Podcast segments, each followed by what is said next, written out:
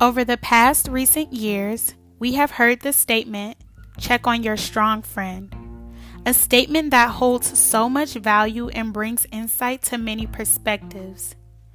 Coming from someone who is often deemed as the strong friend, it can get frustrating sometimes when the strong friend is struggling.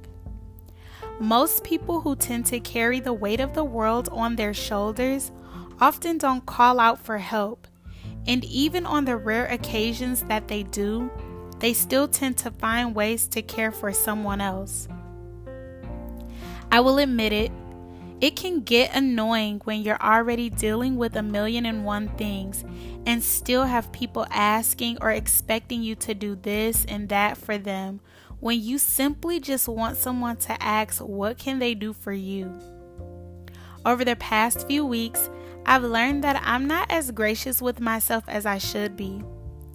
For some reason, in my mind, I often think it's my responsibility to take care of everyone and make sure everyone is good, even when I'm not. One thing I do commend myself for is my willingness to seek and ask for help when I feel overloaded. Strong friends, we have to remember to be gentle with ourselves. We have to be okay with saying no sometimes. We have to find peace in knowing that we did our best and planted seeds that will grow positive fruit. But we also have to find peace in knowing that we can't make other people's choices and decisions for them. No matter how much we help, nurture, provide for, people will forever choose what they want to choose. I noticed that being the strong friend is more difficult in your adult years because you literally have to make the unwanted choice to watch someone fall on their face, and when they do, you blame yourself. But we have to be free from that. I realize that I often say or ask the question, What could I have done more of?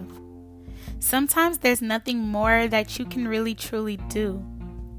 We have to learn to find peace in the situations that we can't or don't have much control over.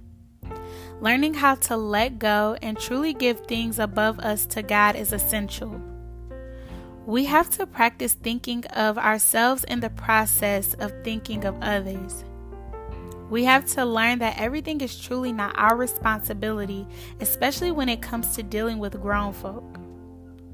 We also have to learn how to set boundaries and freely cut ties, even if it's for a season, in order to make sure we are whole and sane. We don't owe any explanation, but we owe it to ourselves to be free.